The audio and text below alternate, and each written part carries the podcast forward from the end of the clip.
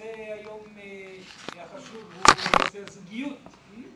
הזוגיות, האהבה הזוגית, המשמעות של, הנשמתית של זה.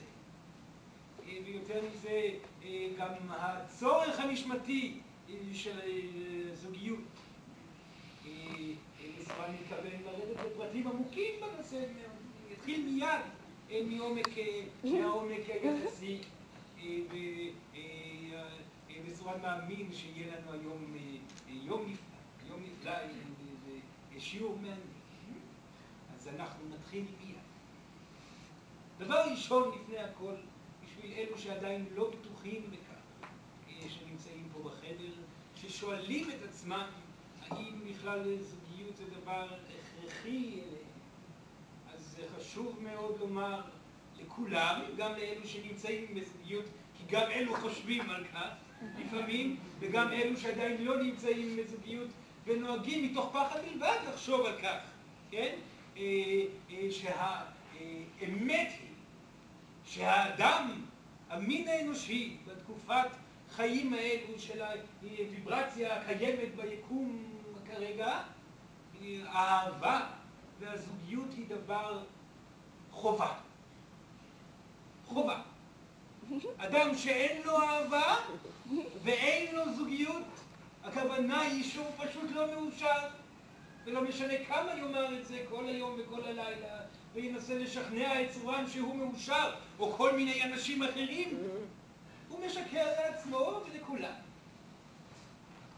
אדם ללא אהבה, ללא הרגשת האהבה, ללא קבלת האהבה הנדרשת, הוא אדם לא מאושר. ואם האדם לא מאושר, כמו שסורן אומר תמיד, וזה הבסיס לכל הדברים, והבסיס לכל המהפכה הרוחנית שהולכת לקרות בתקופה הבאה בעולם שלכם. אדם שלא מאושר חייב יראו לא מאושרים, כי רגש יוצר מציל. ואם אדם חש לו טוב במשך היום כי אין לו אהבה, הוא יכול להיות בטוח שהיום יראה לו טוב. לא טוב. כן? לא טוב.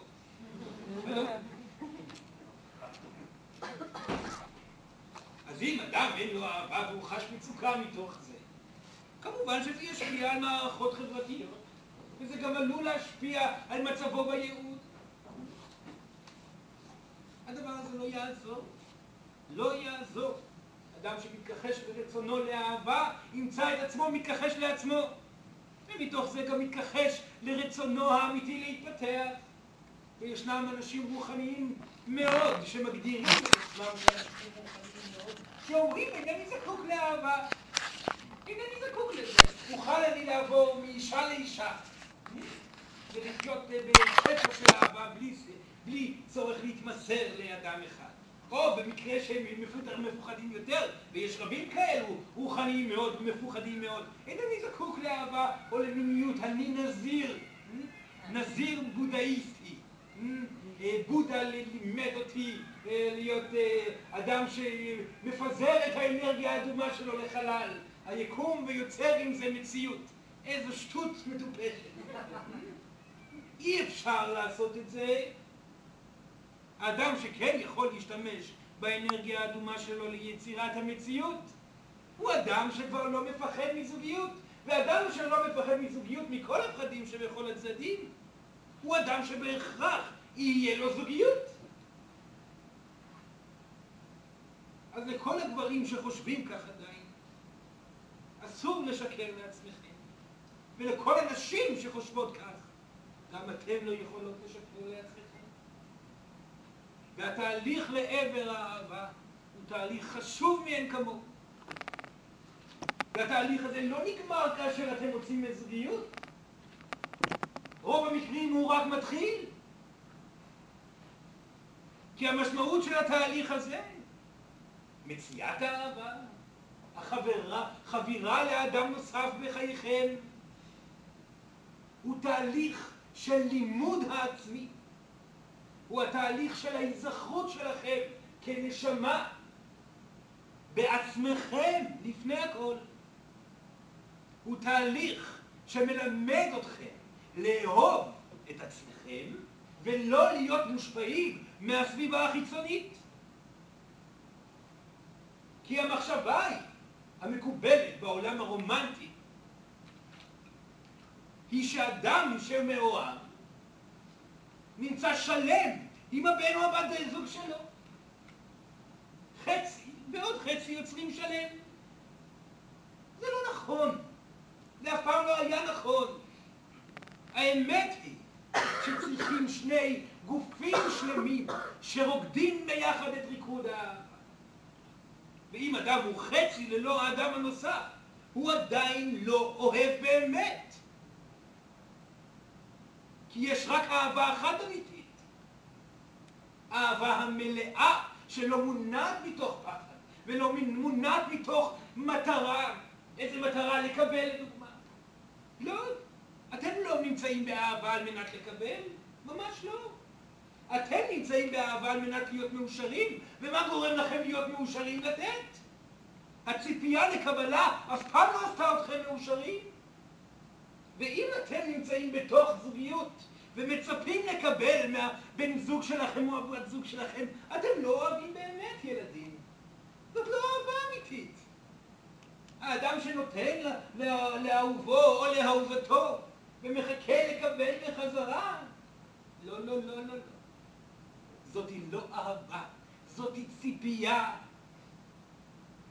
וציפייה היא מועקה, ומועקה יוצרת תלותיות, ותלותיות זה שווה פשוט קטסטרופה בזוגיות. אתם יכולים להבין למה הזוגיות עד התקופה האחרונה הייתה תמיד מעופלת מהרבה מאוד בחינות וסיבות. כי אנשים נכנסו לתוך אהבה מתוך פחד. הם נכנסו לתוך אהבה מתוך פחד להיות לבד. או נכנסו לתוך האהבה מתוך הפחד שלעולם הם לא ימצאו את האחד הנכון. הם נכנסו לתוך האהבה מתוך פחדים. ואז מה קרה? האהבה הייתה בנויה מתוך פחד. זה בסדר. ישנה רק אהבה אמיתית אחת. האם אתם אוהבים את האדם שאיתכם עד הסוף? האם אתם מוותרים על כל האגו שלכם בתוך מערכת היחסים? או אולי אתם מתעקשים על דברים שנראים לכם חשובים, שהם כמובן אף פעם לא חשובים. מי צודק, מי לא צודק, מי חזק יותר, מי חזק פחות, מי מאוזן יותר, מי מאוזן פחות. והמאבקים האלה מתחילים להיות על דברים מאוד אה, טיפשיים ואומללים. מי מסדר את הבית, מי אה, מוריד את הפח אשפה, על זה אה, זוגיות נפרדת. המוני אנשים בתוך הזוגיות, הזוגיות האלה שאתם נמצאים בתקופות האלו, נפרדים על מלחמות עקרוניות בלבד. ויש רק דרך אחת לחזור אל האהבה האמיתית. לא לשתף פעולה עם האגו בתוך האהבה ולהכריז הכרזה, אני אוהב אותך ויהי אימא, או אני אוהבת אותך ויהי אימא. דבר ראשון אנחנו אוהבים. מתוך זה נחליט האם עקרוני לנו לדבר על הנושא הזה ולהתעקש על התחום הזה. יש פה ויתור על העצמי, ויתור על האגו, מניעה מעצמכם לפעול בפעולה שגורמת לכם בתוך הזוגיות להרגיש ברע. זאת המשמעות של מניעה אה, מפעלתנות האגו בתוך זוגיות. ואתם יודעים היטב מה גורם לכם להרגיש ברע בתוך זוגיות. התחרות, המאבקים, המלחמות. זה שאתם מאפשרים אה, לדחייה, להפריד ביניכם. ולאט לאט אתם מפסיקים להיות מאוהבים, כך לפחות אתם חושבים. אך האמת היא שהאהבה תמיד קיימת בפנים. וזה דבר חשוב מאוד לדעת. אדם אשר היה מאוהב פעם אחת במישהו, הוא תמיד יהיה מאוהב בו. כי חוט האהבה הוא אינסופי. הוא לעולם לא נקטע. מה כן קורה איתו? הוא מתלכלך. מתלכלך במה? באגו. תדמו לעצמכם חוט שקשור ביניכם לבין אהוב לבכם, אשר כל הזמן אתם שופכים עליו חול ולכלוך. על ידי כעסים, על ידי פחדים, על ידי ביטוי לא מדויק, על ידי התרחקות, על ידי עקרונות וכל דבר אחר. איך אתם בכלל תדעו שהחוט הזה קיים? על מנת לחזור להיות מאוהבים עליכם לטפל בחוט עצמו.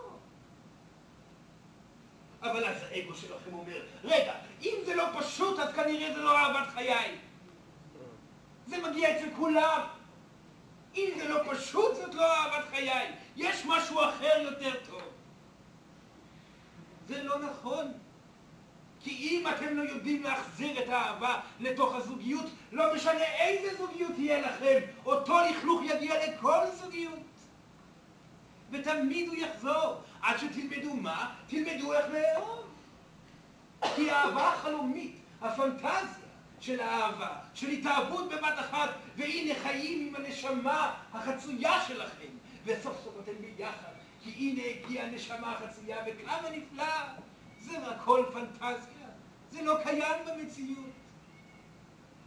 האמת היא שהאהבה האמיתית, ההתאהבות הגודלת, ההתאהבות המתפתחת, תלויה ברצון שלכם להתאהב שוב.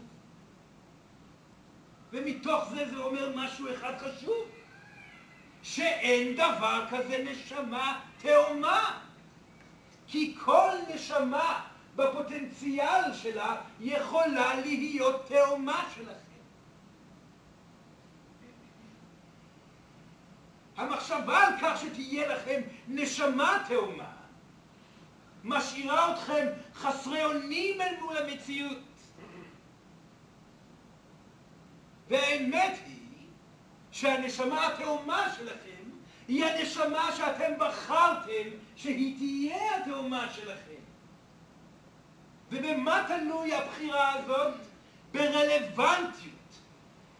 כי כל אדם שקרוב אליכם הוא רלוונטי להתפתחות האישית שלכם.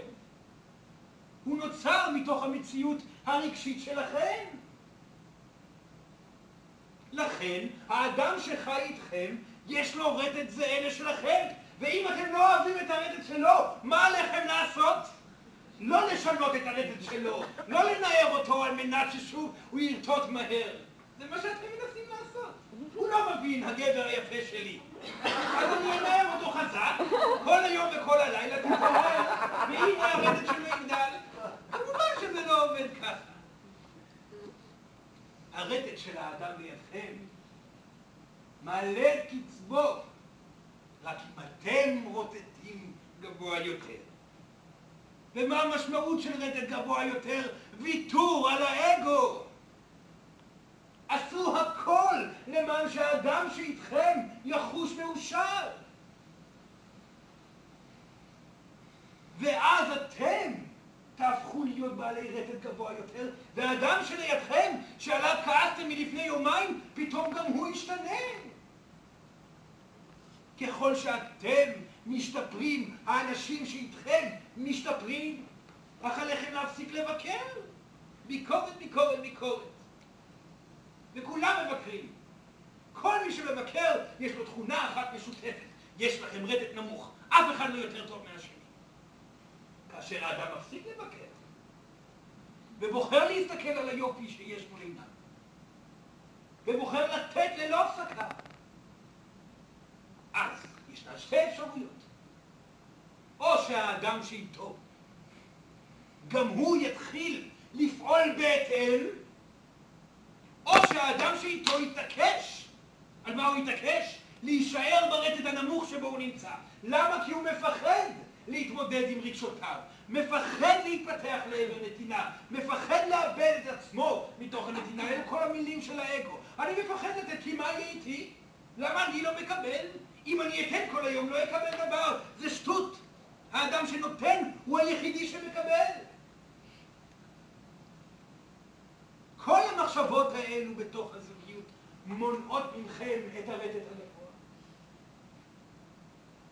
ועליכם להתגבר עליהם באופן מודע בכל רגע קיים, בתוך הזוגיות. אבל האדם שלידי הוא סובל נורא, הוא בדיכאון כל היום וכל הלילה. מה עליי לעשות איתו? מה עליי לעשות? אני כל כך מרגישה לא טוב, כי הגבר שלי כל הזמן חושב על כסף. הוא לא מדבר על רגשות בכלל. נפתח לרדת שאני רוצה שהוא יהיה. הוא לא מספיק בשבילי. אישה לא יכולה לדעת אם הגבר שלה מספיק בשבילה לפני שהיא הייתה מספיקה בשביל עצמה. מה הכוונה? פעלה בדיוק הרלוונטי בשביל להשתפר בתוך מערכת היחסים. פעלה בצורה שגרמה לה לחוש נשית בגאווה לגבי ההתנהלות שלה. ולא משנה כמה הגבר רוטט ברטט נמוך, היא מצליחה לידו להיות ברטט גבוה והיא לא מושפעת מהרטט הנמוך שלו. וכנ"ל הפוך כמובן. חוסר ההשפעה מעיד על כך שנפרדתם לשני אנשים שלמים, או לפחות בתור התחלה לאישה שלמה או לגבר שלם. הכוונה לאחד מבני הזוג הפך להיות שלם, וזה יגרום לבן זוג השני להתפתח, להתפתח גם הוא לשלמות. אך אם אתם מתעקשים להיות חצאים בתוך הזוגיות, מנסים, מקווים שנס יגיע מהשמיים, או מחפשים אדם אחר שיהווה את השלם, רוב הסיכויים שתישארו כך תמיד. ולא משנה מי יגיע אל חייכם, אתם עדיין תהיו חצי. כי אתם מפחדים להיות שלמים. אך עליכם לזכור, האדם שזוכה בזוגיות אמיתית, הוא האדם שלא זקוק לזוגיות הזאת. זאת אומרת, הוא לא מפחד להיות לבד. כי אדם אשר מפחד להיות לבד אף פעם לא נמצא שלם, הוא כל הזמן מצפה מהאחר, הוא כל הזמן רץ אחרי עידוד מהאחר, הוא כל הזמן מתחנן לאהבה מהאחר. הוא משחק משחק של עכשיו אני לא נותן אהבה, ועכשיו אתה כן נותן אהבה, מי מצלצל ראשון, כל מיני משחקים מצחיקים שאתם המצאתם. ושואלים את צורן, צורן, מתי לצלצל? לצלצל עכשיו או מחר? כמה ימים להמתין לפני צלצול? שמעתי מאנשים שסביבי שנכון יהיה לשחק משחקים. כמובן שזה לא יהיה נכון. זה משחק של האגו. אם אדם בודק כל הזמן מה נכון הכוונה היא שהוא מפוחד. אם הוא מפוחד מהדבר, אם יש ככה בתוך זה, יכול לדעת מלפני כן, לפני הכל, שכנראה בזוגיות הזאת ייכשל. אין מקום למשחקים בזוגיות, וכולכם חוויתם זוגיות משוחקת. וכולכם יודעים שעדיף לא להיות בזוגיות מאשר להיות בתוך זוגיות שהיא. כי אתם סבלתם מאוד בתוך זה. לכן סורן לא אומר לכם, הפסיקו להיות בזוגיות. החליטו שאתם לא משחקים יותר בתוך הזוגיות. וגם המשפט הזה רלוונטי לכל אלו שאין להם עדיין זוגיות. שעדיין לא מצאו את האחד בחייהם. למה לא מצאו? כי הם מתפצלים אל מול האחר. מה הכוונה מתפצלים? הופכים להיות חלקיים אל מול האחר. הם מפחדים. מפחדים שיעזבו, מפחדים שלא יהיה זמן לעצמכם בתוך הזוגיות. הם לא פחדים של הרווקים. הפחד הזה מונע מכם לחגוג את הרווקות שלכם. כי אדם אשר מפוחד בתור רווק, לא משנה מול מי הוא ייפגש, הוא יהיה חצוי. מה הוא חושב האם אני מספיק יפה? לא, אני שוב לא מספיק יפה. הוא שוב יעזוב אותי. הוא יעזוב אותי והוא יעזוב אותי. אלו מחשבות שעוברות לכם בזמן השיחה. אתם שותים כוס של יין אדום וחושבים על אדם שבלבכם. חושבים על הכאב שעלול לקרות מחר. במקום להבין שכל מה שעליכם לשים לב אליו הוא ההרגשה הטובה שלכם אל מול האדם הזה. להיות שלמים אל מול האדם שמולכם. כי כאשר אתם שלמים, אתם רגיעים, רגועים. וכאשר אתם רגועים, אתם רוטטים ברטט מלא, והאדם שמולכם, שיראה אתכם רוטטים ברטט מלא, גם הוא ירטוט ברטט יחסית מלא. ואז תוכלו לדעת מיהו אותו אדם. אז איך אתם יכולים לדעת האם הבן זוג הרלוונטי, הפוטנציאלי, שנמצא מולכם, הוא האדם הנכון אליכם, האדם שיכול להיות הנשמה, התאומה שלכם. בשביל לדעת את זה, עליכם להיות אתם לחלוטין אל מול האדם הזה. והמשמעות של אתם לחלוטין, המשמעות בתחום הזה של אתם לחלוטין, זאת נתינה מלאה ורגיעה ושלווה מתוך הנתינה הזאת, ולא התנהלות מתוך פחד. ומה זה עוד אומר לכם? שבשביל להיות אתם לחלוטין, עליכם להרשות לעצמכם להתאהב. וסורה כאן מדבר בעיקר אל אנשים. גברים לא בהכרח צריכים להתאהב בשביל להיות הם לחלוטין. הם צריכים להיות בנתינה, בהתרגשות מהאדם שנמצא מול. אך ההתאהבות היא הכרחית בשביל האישה. אישה שלא מתאהבת בכל דבר שזז בעולם, היא לא באמת אישה מלאה. האנרגיה ההתאהבותית היא בסיס חייה של האנרגיה הנשית. תחשבו על עצמכם בזמנים ללא פחד לנשים. תיזכרו כמה התאהבתם בכל דבר. שם הייתם בנשיות המלאה. שם התרגשתם עד הסוף. אבל היום רוב הנשים מפחדות להתאהב, כי הן מפחדות להיפגע. כי כאשר בן אדם מתאהב, הוא עלול להיפגע, וזה מונע מאנשים להיות בהתאהבות מלאה. האישה יכולה לדעת האם הגבר שמולה מתאים אליה רק אם היא מאוהבת בו. ואם היא מאוהבת בו, היא הרשתה לעצמה להתאהב, וככה עושים, ואם גברים קצת מבולבלים מהמילים האלה, לא לדאוג כי נשים מבינות היטב. האפשרות, האפשור להתאהבות זה דבר מאוד בסיסי אצל אישה. אני מאוהבת, לא אכפת לי. אני מתרגשת מהגבר הזה, למרות שהוא כנראה לא גבר חיי. אני מתאהבת באדם הזה בצורה מלאה. רק כך אתם תדעו, בנות. רק כך אתם תדעו אם הגבר הוא מתאים לכם או לא. ואותו דבר לנשים שנמצאות כבר בתוך מערכת יחסים. תבחרו להתאהב פעם נוספת, מתוך המחשבות החוזרות, מתוך הביקורתיות החולפת בתוככם, לא תוכלו לדעת האם הגבר מתאים לכם או לא. קודם כל תתאהבו, לאחר מכן תדעו מה קורה. מה הכוונה? אם אתם מתאהבות בגבר שמולכם, ואומרות נפלא לי איתו, אני נהנית מכל רגע, אני רוצה להישאר עוד יום, זה מעיד על כך שאתם צריכות להישאר עוד יום. ואם למחרת קורה אותו דבר, ואתם חשות שאתם רוצות להישאר עוד יום, זה מעיד על כך שאתם נשארות גם ביום הבא. וכנ"ל גם אצל גברים אותו סיפור בדיוק. אם אתם מתוך הנתינה, לא התאהבות, מתוך נתינה לאישה, חבל שאין אישה מול סורן, סורן מפגין את כל האנרגיה. שהוא בכלל לא נשי, לא להתבלבל.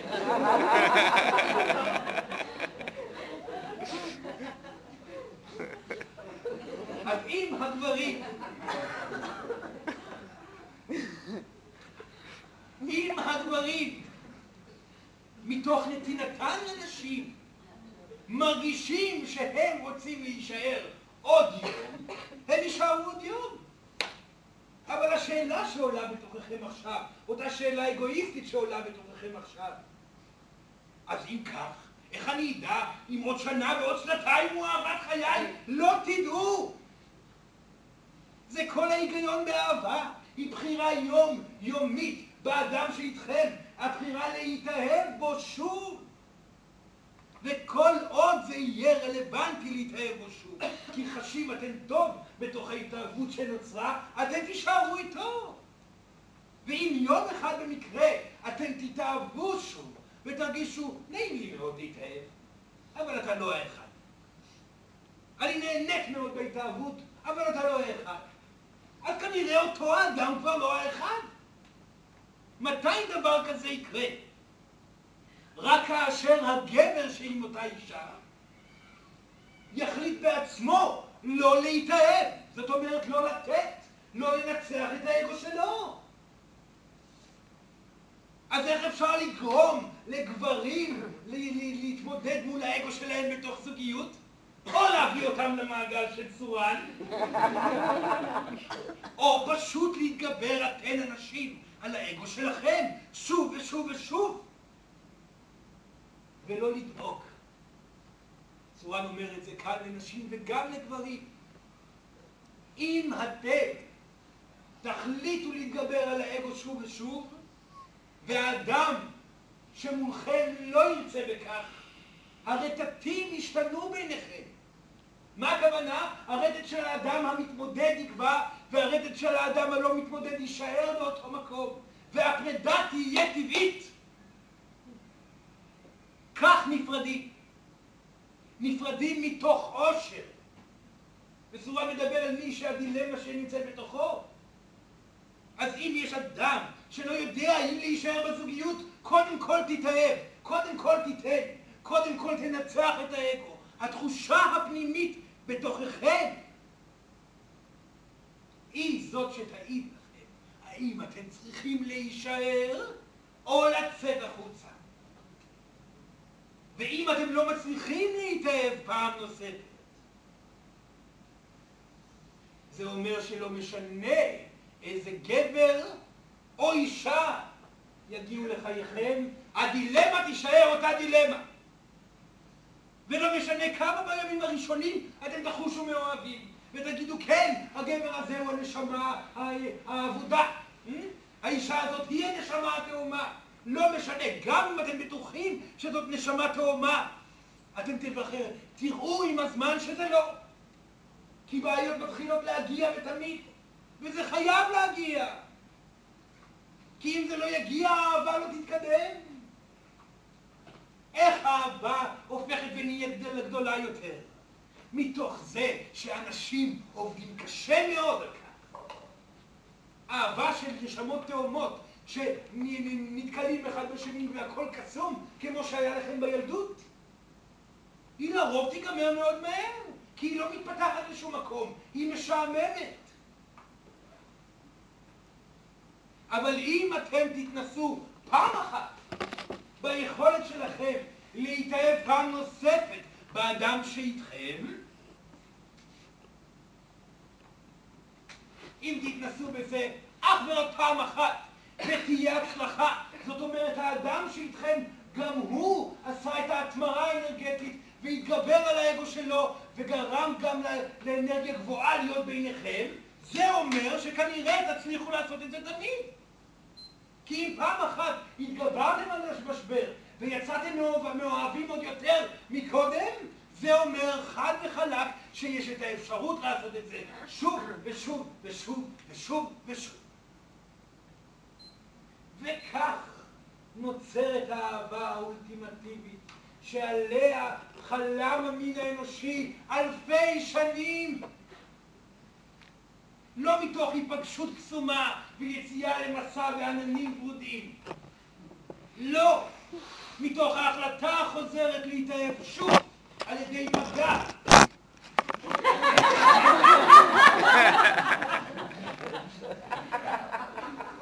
על ידי נתינה, על ידי הקשבה.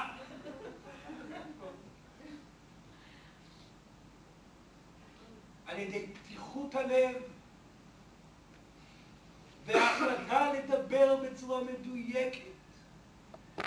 על ידי כך שאתם בוחרים להגיד את הדברים הלא פשוטים בזמנים היפים, ולא מחכים להתפוצצויות בשביל להגיד אותם, כי זה מעשה של האגו בלבד. כאשר יש התפוצצות אנרגטית, הורמונלית אצל האישה, גברים שיתקו. זה לא הזמן לבקר. וזה מגיע כמה פעמים בחודש תזהו את הסיטואציה, תמנעו מלפתוח את הפה, תקדשו אותה על, על כך שהיא נמצאת בחלופה האנרגטית הזאת.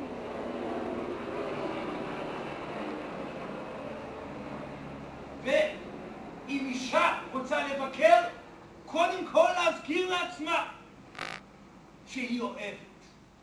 לאחר מכן לפתוח את הפה. אני מאוהבת באדם הזה לומר. לאחר מכן להגיד את הדברים. כך מתחיל להיות קשר אמיתי, שגורם להתפתחות זוגית גדולה יותר ויותר ויותר. והמסע הזה הוא המסע של הנשמות התאומות. כי בסוף הגלגול הזה, מתוך האהבה הגדולה שאתם תיצרו לעצמכם בגלגול הזה, מתוך ההתאהבות העצומה שאתם תגיעו אליה, שמגיע רק מתוך עבודה קשה? אתם תצאו למסע נפלא וככה. ואולי תחליטו להמשיך להתגלגל פעם נוספת. כולכם פה נמצאים בשביל לחוות זוגיות ברמה אחרת. לא אחת שתיגמר במהלך הגלגול. התמסרות אמיתית והתאהבות חושנית ונפלאה. תשוקה מפה עד סוף חייכם, ושלא תיגמר בגיל 40 או 50. שתמשיך הלאה והלאה עד יום מותכם, במיניות מפוארת. זה אפשרי, אבל שום דבר לא יגיע מהשמיים. הוא יגיע מהעבודה הפרטית והאישית שלכם בתוך הקשר. עד שבשלב מסוים ביום אחד אתם תגידו, אני מאוד אוהב את האדם הזה, אהבה שלא חלמתי לאהוב בחיי.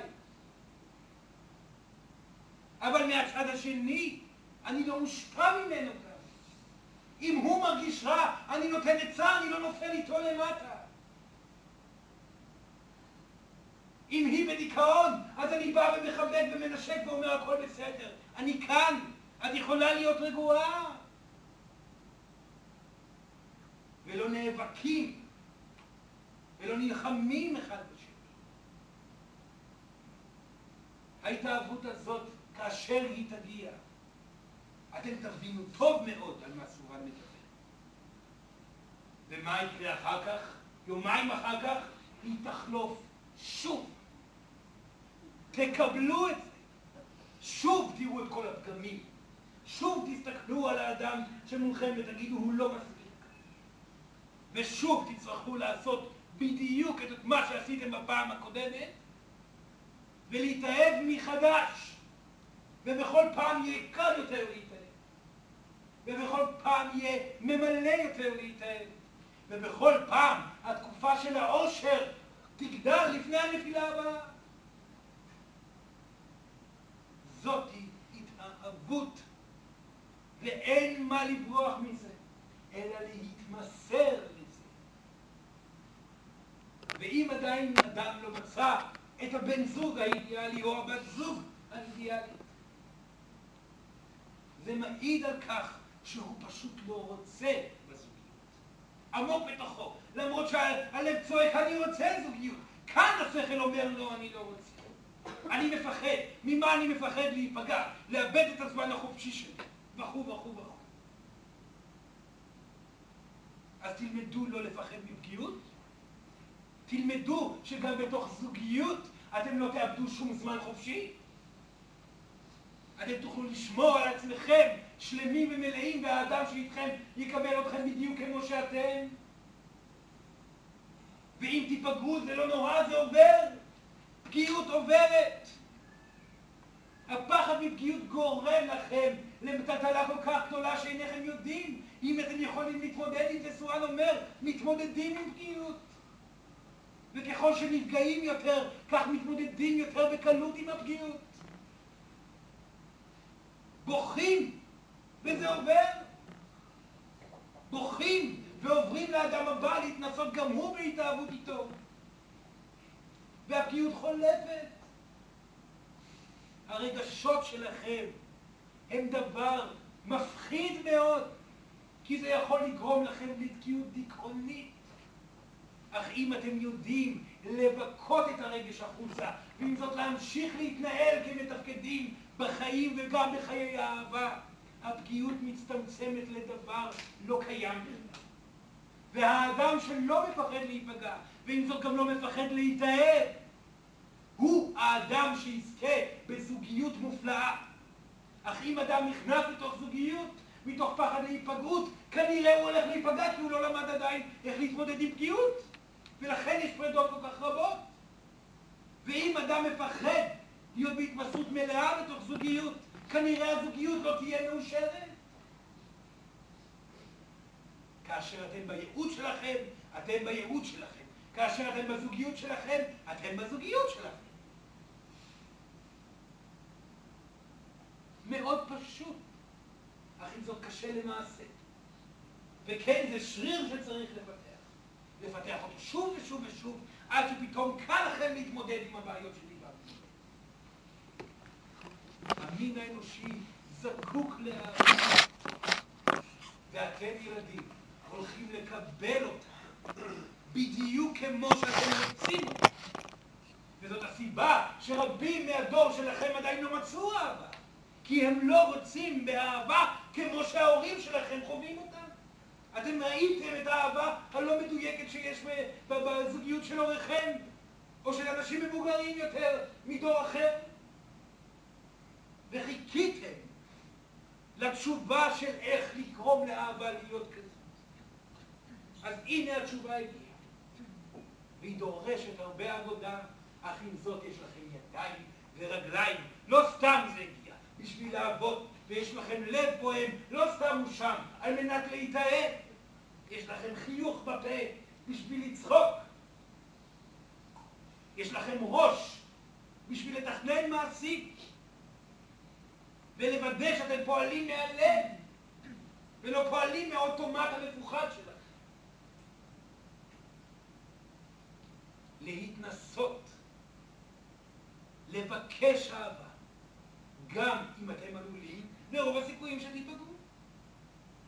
וילדים היא היא תגיע, ואהבה עוד יותר גדולה משמה שחלמתם שתגיע. ומי שנמצא בתוך הזוגיות, שידאג שהוא חותר אל האהבה הגדולה הזאת, גם כן. צורה מאמין שזה מספיק עד עכשיו, כן. אבל יש שאלות חשובות, וסורן יענה עליהן. כן, כן, כן.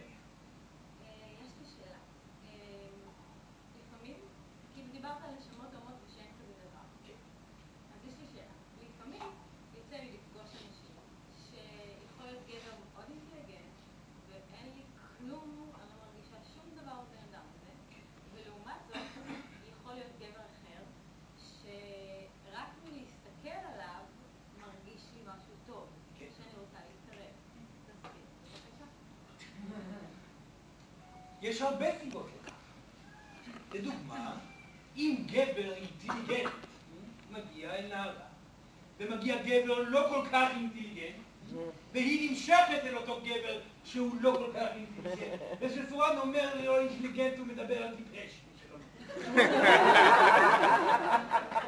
רוב המקרים במצב שכזה, האישה מפחדת להתבשר אל האינטליגנט. מדוע? כי היא יודעת שאם אותו טיפש, זה הולך גם ככה להיגמר, ולא ימשיך רחוק. ולכן אין פחד גדול מהתמסרות מלאה. זאת הסיבה העיקרית. אך ישנן גם סיבות אחרות.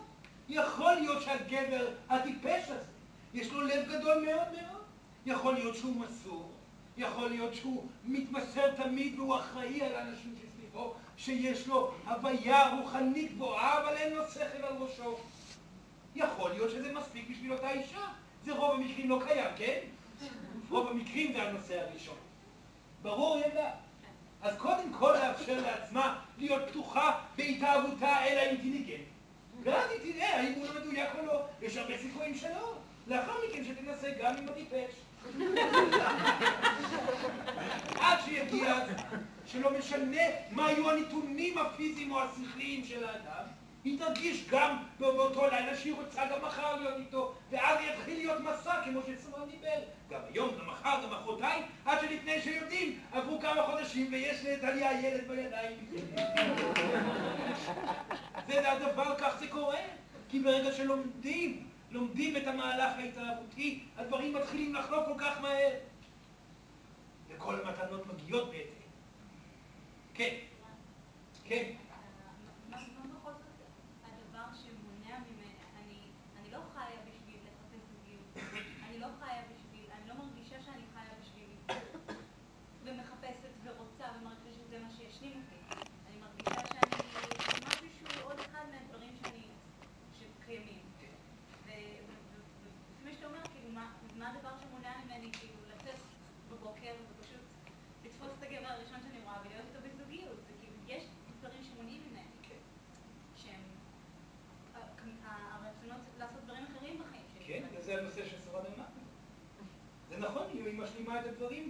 חוזר בדיוק על הדבר שצריך יש את האלו שמפחדים מזוגיות, ויש את האלו שמפחדים לאבד את הזמן הפרטי שלהם להתקדמות האישית.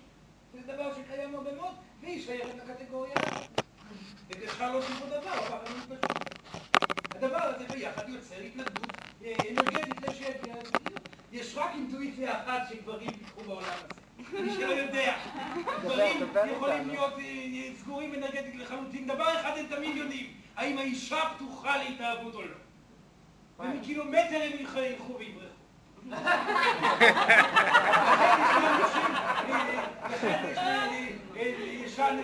ישנן נשים שהן מאוד מאוד פתוחות לזוגיות, אך עדיין מפוחדות, וגבר מריח את זה מקילומטר, היא מפוחדת, היא תהיה תלותית, עדיף לא. או ישנן נשים שהן כל כך סגורות ויפות ונפלאות, והן סגורות ולא נותנות לאף אחד להתקרב, שהגבר אומר עדיף לא להתקרב מההתחלה, יהיה פה סיפור עצוב.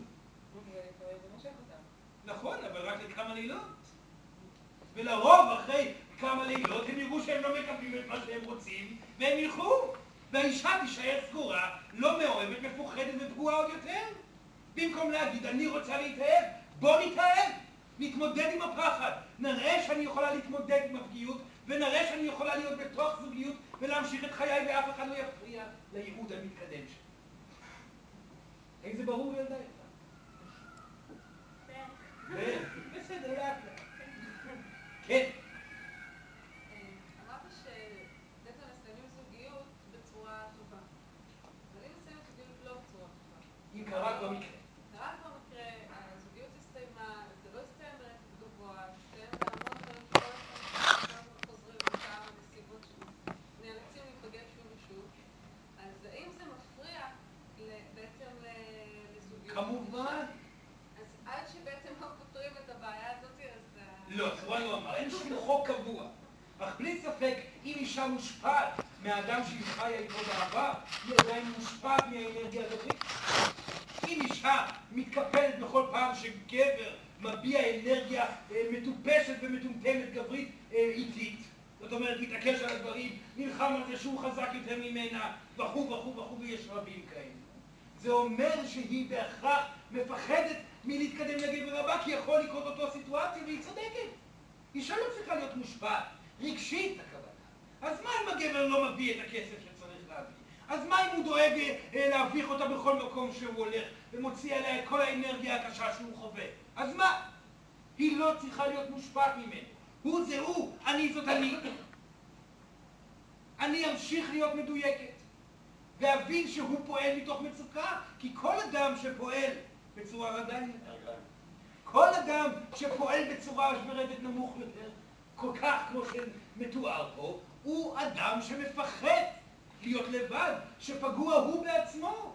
הוא כמו ילד קטן. האם אתם, מילדים קטנים, בני שלוש או שנתיים, מרגישים שאתם חייבים, זאת אומרת, לקבל מהם את הדבר הנכון? לא. זה ילד, אי אפשר לצפות ממנו לדבר. זאת ההתייחסות שלכם שצריכה והראויה להיות מול אנשים בעלי רדת נמוך. וכל עוד אתם לא מגיבים בתגובה כזאת, לא משנה איזה גבר יגיע בחייכם, אתם תפעלו מהפחד להיכנס שוב למערכת יחסים דורסנית. לכן האישה השלמה היא אישה שלא מושפעת מהאנרגיה הגברית שאיתה, אך עם זאת מעיזה לתת כמה שיותר. כי אם אישה לא נותנת, היא לא מאוהבת. אז אם אישה אומרת, יפה, אני כבר לא מושפעת, אך עם זאת לא נותנת דבר לאדם שאיתה, זאת אומרת, לא נותנת לו את הרטט הגבוה, את ההתייחסות הראויה, אז היא עדיין מושפעת. אבל איך אפשר להיות לא מושפע וגם להיפגע? איך אפשר, סליחה? איך אפשר להיות, דיברת על זה שנפגעים, זה חלק מ... זה לגיטימי. כן. אני לא מצליחה להבין איך לא להיות מושפעת, וגם, כאילו אם אתה לא מושפע, אתה לא נפגע. נכון מאוד. אז, קודם כל לא להיות מושפעים. אוקיי. כאשר מגיעים לחוסר המושפעות, אין סיבה להיפגע. אתם מבינים בדיוק למה האדם עושה כל דבר. כאשר אתם יודעים למה אדם פועל בצורה קשה ולא נכונה, מבינים את המניעים הרגשיים שלו, את החוסרים שנמצאים בתוכו, אתם לא מושפעים, באותו רגע אתם משוחררים, וכל אדם שמולכם פועל בצורה לא מדויקת, הוא פועל מתוך מניעים של סבל ופחד, וכל עוד אתם יודעים את זה, אתם חופשיים ומושפעות.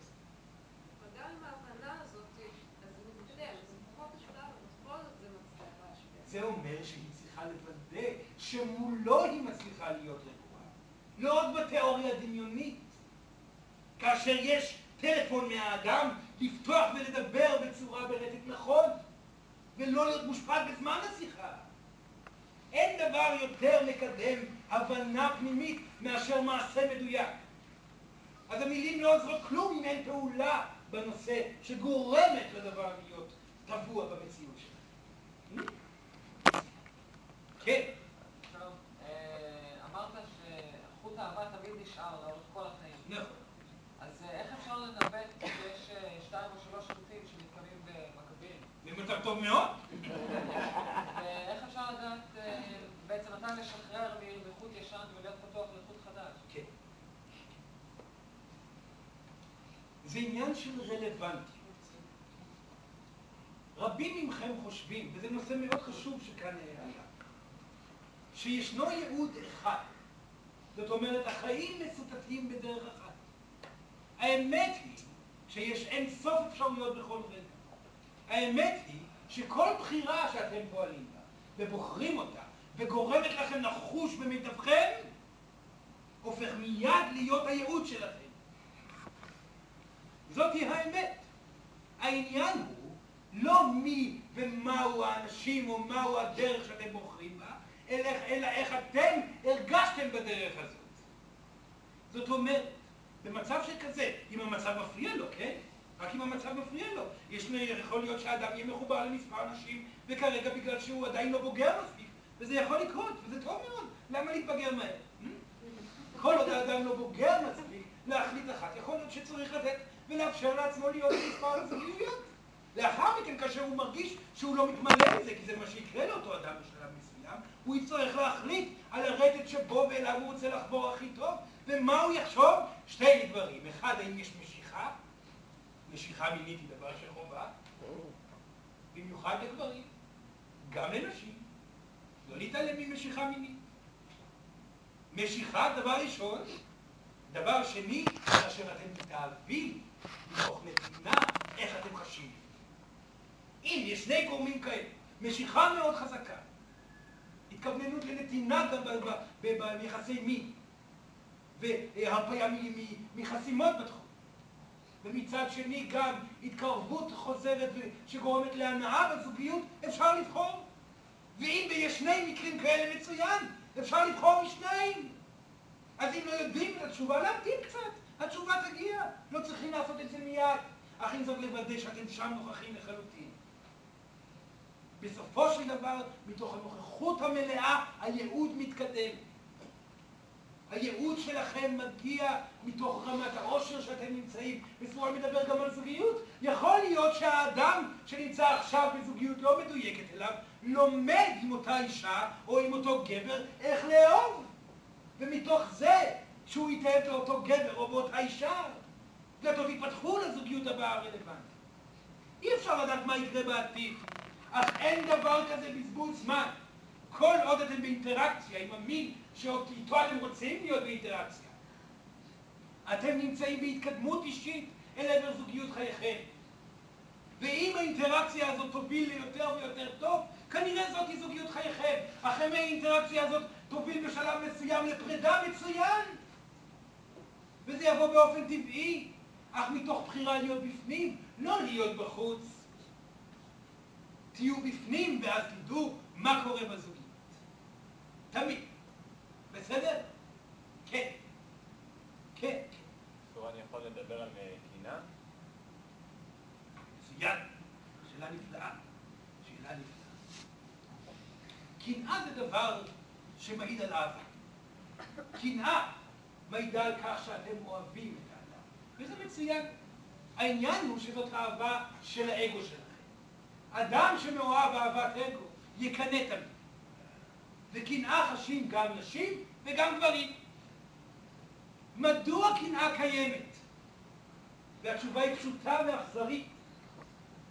הקנאה קיימת אך ורק כי האדם לא מאמין שהוא יכול להיות לבדו. להסתדר ללא זוגיות ולהתקדם מעבר לזוגיות הבאה. כאשר אדם מפחד שהוא לא יכול להתמודד ללא הזוגיות, הוא מקנא על כל דבר. על זה שהאישה מסתכלת עליו ומסתכלת עליו, ועל זה שהגבר מסתכל על נשים אחרות, על זה שמתחילים דברים עם אנשים. אין דבר יותר נפלא מלהיות גבר של אישה שכל הדברים מאוהבים בה.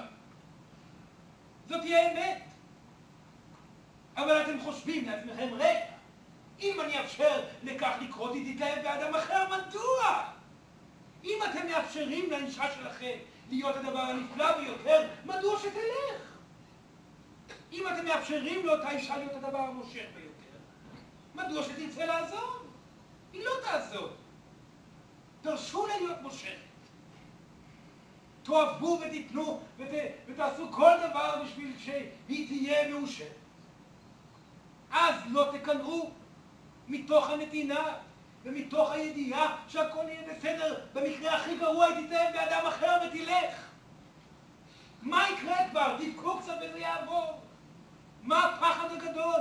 בוכים, מתמודדים, ממשיכים לחיות, נפגשים עם נשים אחרות, ומהר מאוד חוט חדש נוצר של אהבה חדשה, והיא בהכרח תהיה חזקה יותר מהקודמת. בהכרח. קנאה מעידה על פחד מפגיעות. ואם יש פה אנשים שמקנאים בתוך הזוגיות שלהם, שישאלו את עצמם מדוע הם כל כך מפחדים מלהיות לבד. ויפתרו את זה עם עצמם. יעלו את השאלה ויבקשו תשובה. וידמו את עצמם בלבדות. איך הם גרים לבד, בלי הכסף, מתחילים מההתחלה, בגיל מבוגר, אוי ואבוי, אוי ואבוי, אוי ואבוי, מה יקרה?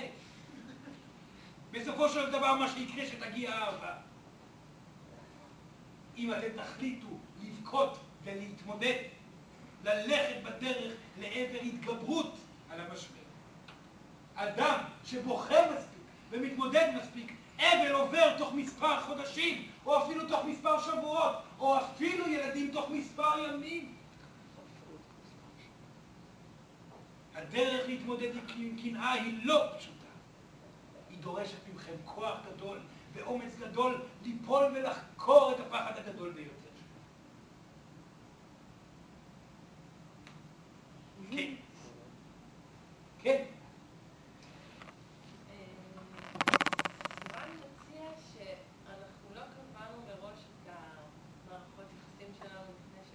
סורן לא אמר את זה לרגע. סורן רק מנסה להסביר לכם לא יכולים לדעת אף פעם מה קבעתם מראש. סורן לא אמר שדברים לא נקבעו מראש. כי בסופו של דבר אתם תהיו רק עם אדם אחד, ואותו אדם הוא הנשמה החצויה שלכם. אותו אדם הוא יהיה הנשמה התאומה. אז כן הדברים כתובים מראש. העניין הוא שאתם לא יכולים לכתוב כלום, אז תוותרו על זה. בסוף הגלגול תגידו, הכל קבוע מראש נפלא, אך לא בתחילתו. הכל קבוע מראש, איפה האדם שקבוע? מבטלים את רוב האנשים בעולם. 99 פסיק תה, 90, אני לא יודע אפילו את המספר, אחוזים מהאנשים בעולם הם לא אנשים, יש אחד רק. באותו רגע אתם מונעים מעצמכם להתאהב, ואז אתם לא יכולים להשיג את האחד. רק אם תקבלו את כל המאה אחוז, יגיע האחד. ומה הכוונה תקבלו את כל המאה אחוז? לא תפחדו להיפגע מול כל המאה אחוז, ולא תפחדו להתאהב מתוך מול כל המאה אחוז. אז יגיע האחד, והאחד הזה הוא בלי ספק, יהיה הנשמה התאומה שנקבעה מראש. וכך מערכת היחסים האלוהית והאנושית. האדם לא יודע שום דבר ופועל לעבר דיוק מתוך חוסר ידיעה מוחלטת ומתוך הנאה מה, מההפתעות שמגיעות, ואלוהים קובעת הכל מראש. ואם זה ברור ילדה, מצוין, כן. אם אתה אומר שכל אחד הוא שלם, כן. אבל כל אחד גם מוותר על עצמו בשביל איפה השלם מוותר על עצמו? השלם המוותר על עצמו הוא לא השלם. בוא נאמר כך, צורה אני אסביר את זה בצורה כזאת.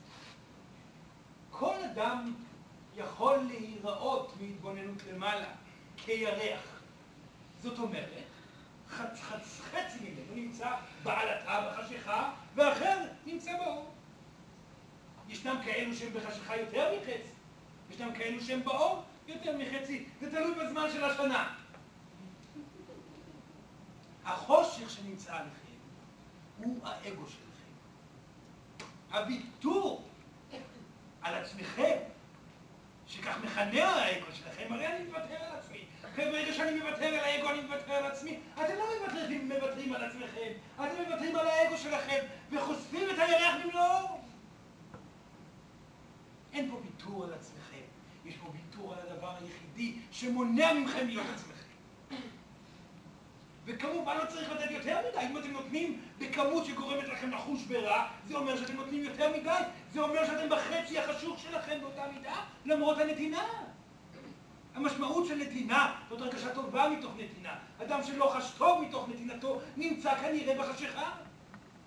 או שהוא נותן פחות מדי, או שהוא נותן יותר מדי. זאת אומרת שהוא מפחד. מה הכוונה? ביטול, שבן אדם נוטל את עצמו מול האחר. יפה מאוד, יפה, זה ממש נכון.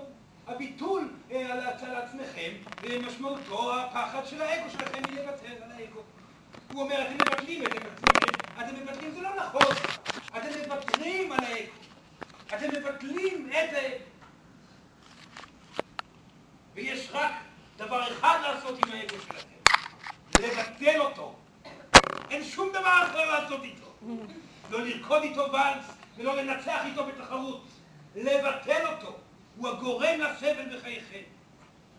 וכל מי שאומר כן, אגו הוא טוב, וכל מיני דברים כאלו, נכון, הוא טוב בשביל לוותר.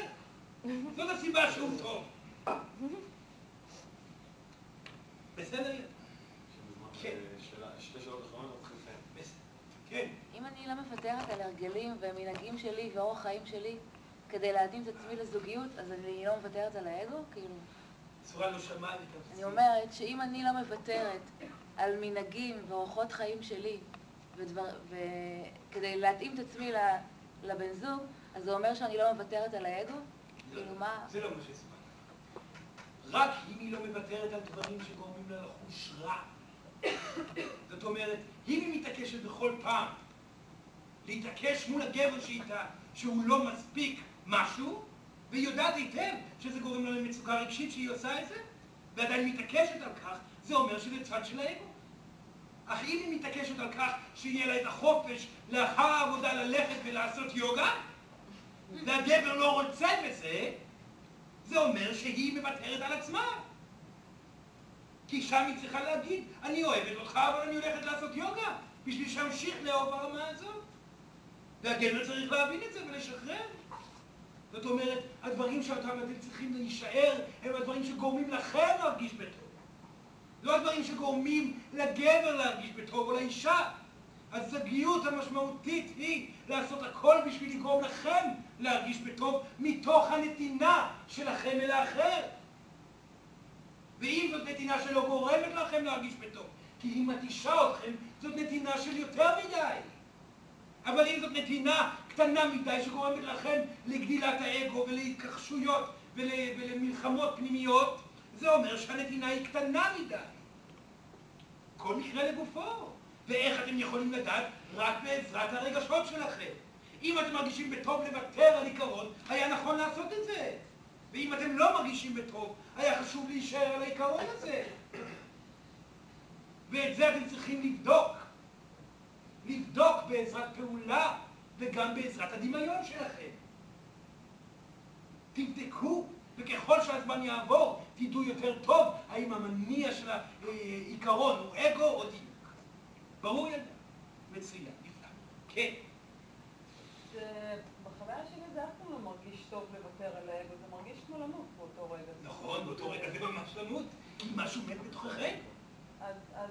כשאתה אומר אה, לוותר על האגו מתוך ה... להרגיש טוב, אז זה כאילו קונפליקט, כאילו, אה, כאילו, אני אמורה לעשות את מה שגורם לי להרגיש טוב, ככה אני יודעת מה נכון בשבילי. נכון. אבל זה שם האגו שלי נכנס לתמונה, והוא כל התפקיד שלו זה לספר לי מה גורם לי נכון. להרגיש טוב, וכשאני מוותרת עליו אני מרגישה רע מאוד, אז זה לא מרגיש לי טוב. אז הוויתור עליו גורם להרגשה רעה באופן מיידי. לאחר מכן, מקום קליל מאוד רגשית ואנרגטית, זה מקום של עושר ופתיחות. לחשוב על עקרונות שאותם אני מחזיקה. להחזיק אותם ביד ולהתבונן ולומר, רגע, איך אני ארגיש אם אני אוותר על זה? מתוך הדמיון על הוויתור, היא תרגיש את המוות שהולך לקרות. ומתוך זה את התחושה שתבוא לאחר מכן. והתחושה הזאת תעיד האם יש צורך לוותר או לא. מה שקורה אחרי המוות, כאילו, זה ההתעלות, כאילו. ההתעלות הרגשית האנרגטית. וזאת הת- התעלות לא גבוהה בשמיים, ילדים. ההתעלות מעל האגו היא אף פעם לא פסגה גבוהה, לא. זאת התעלות צנועה מאוד, שלווה מאוד, רגועה מאוד, מאוזנת מאוד. תודה. בעצם סורן אומר שלא לפחד אה, לקפוץ מהצוק גם במ- במחשבה שאת הולכת למות, כי אחר כך יהיה טוב. נכון מאוד. במיוחד אם האגו אומר לכם, את הולכת למות. כאשר האגו אומר, אתם הולכים למות, האגו מתכוון, והאמת היא שאתם הולכים לחיות. כל עת עוד האגו אומר דבר כזה, עליכם מיד לקפוץ. וככל שהזמן יעבור, יהיה לכם יותר קל לקפוץ. הנה, כאן אני כבר מכיר את התשו- התשובה של האגו, יקפוץ מיד. הנה, כאן אני מרגיש את הטעות שעשיתי אה, עכשיו, אבוא ואתנצל. זה הרבה התנצלויות, ילדים, כן? כי בהתחלה אתם המון. תטעו ותטעו ותטעו ותטעו, עד שבשלב מסוים יהיה לכם קל כבר לוותר על האגו שוב ושוב ושוב, ואז תתחיל להיות תנועה של אהבה אינסופית. כן. עוד שאלה אחת. כן. אם אפשר להסביר את הנושא של אה, התאהבות. כן. אפשר ואפשר. כן. אה, ממה שאני מבינה, זה או שזה קורה, או שזה לא קורה. זה מה שאומר. מה? זה מה שאומר ריי. אה, הכוונה להיפתח? כאילו, כן. אפשר יפה. לכל אישה יש את היכולת להיות באנרגיית התמנון שלה. מה הכוונה? המצב שבו נוצרים שלוחות של אנרגיית לב שפורצות ממנה החוצה. אתם יכולים לזהות את הנשים האלו, שהן לרוב נראות צעירות מאוד, מושכות מאוד, וכולן מחוזרות מאוד. כי פשוט הן זוהרות. צורן קורא לזה תמנון, אחרים יקראו לזה כוכב, או, או שמש, שמש זה תמנוני. זה נחמד, זה דבר חושני. האנרגיה התמנונית מגיעה אך ורק מתוך אה, אה, התגברות על הפחד אה, מההתאהבות. כל עוד אדם מפחד להתאהב כי הוא מפחד להיפגע או להיות מחוזר על ידי גברים לא רלוונטיים, זה יכול לקרות. יש להם הרבה נשים שמפחדות שיגיעו כל מיני גברים ברטט נמוך, אוי ואבוי. אתם יודעות איך להתמודד עם כאלו, נכון? אומרים להם ביי, להתראות, אתה לא אחד, לך מפה. והוא יבין את זה. ואם לא, תתעקשו עוד קצת. ואם הוא לא מבין, תכעסו ואז זה ייגמר. אישה לא צריכה לפחד מהאנרגיה ההתאהבותית שלה. והדרך להתאהב זה לתת, ולהיות בשמחה ובהתרגשות ולהתבונן על הבן אדם כמו שאתם התבוננתם בתקופות שלא פחדתם. ולראות את כל היופי שלו. כן, הוא קטן וקרח עם משקפיים, אבל הוא חכם ומצחיק ורגיש. כן, הוא שמן ושתקן, אבל יש לו עמוק בתוכו לב יפה. כל אישה יכולה לעשות את זה, כל אחת מכם. להתבונן על הטוב. זה לא אומר שאתם תתאהבו בשמן השתקן. זה אומר שאתם תתאהבו במידה הרלוונטית. תתאהבו בו במידה הרלוונטית, ובו במידה הרלוונטית, ובמקרה הטוב גם בה במידה הרלוונטית. כי אישה צריכה להתאהב גם בנשים. כי זאת המציאות הנשית. נשים יכולות להתאהב בהכל, גם בנשים. והן צריכות להתאהב גם בנשים. ואם גברים קשה לכם להסתדר עם זה, תתמודדו עם זה, כי זה נכון דבר אחד, דבר שני, אין דבר יותר מושך באישה שמאוהבת בהכל. זה לא אומר שהיא תעשה שטויות, ממש לא. זה אומר שהיא תהיה מאוהבת, זה לא אומר שהיא תשכב עם כל העולם, ממש לא. אלא אם זה הייעוד שלה. זה אומר רק דבר אחד, האישה תהיה מאוהבת, ומתוך זה יגיעו הגברים ברדת שיכולים להכיל אהבה. כי אישה באנרגיית התמנון שלה היא הדבר המושך ביותר והמפחיד ביותר. גבר שרוצה רק לשכב עם אישה באנרגיית תמנון, ייבהל מיד, כי הוא ידע שהיא דורשת התמסות. גבר שרוצה לכבול אישה באנרגיית התמנון, לא יוכל להישאר איתה. נשים ברטט גבוה הם תמיד גורם להתאהבות, וגבר שלא יכול להישאר איתם זה מעיד רק על פחד, לא על שום דבר אחר. האם זה ברור? זה דורש עבודה. גם זה דורש עבודה. זאת עבודה מאוד מהנה, ורק תחשבו על כל ההתנסויות המיניות והאנרגטיות שאתם תחוו, גברים ונשים. הרווקים מביניכם יחוו רווקות אמיתית, שבה אתם נהנים מהיותכם רווקים ולא סובלים כל הזמן מזה. ומתוך זה מהר מאוד תמצאו את האחד או את האחת. ואלו שכבר לא רווקים, ייהנו מזוגיות אלוהית. וכל זה נמצא, וכל זה אפשרי. הוא רק דורש התנסות. וכמו שסורן אומר תמיד, ילדים, תנסו, אין לכם מה להפסיד.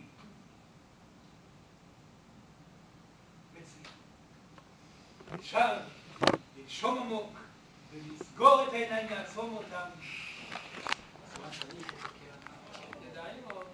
לא, לא, למי שאין אפשרות להחזיק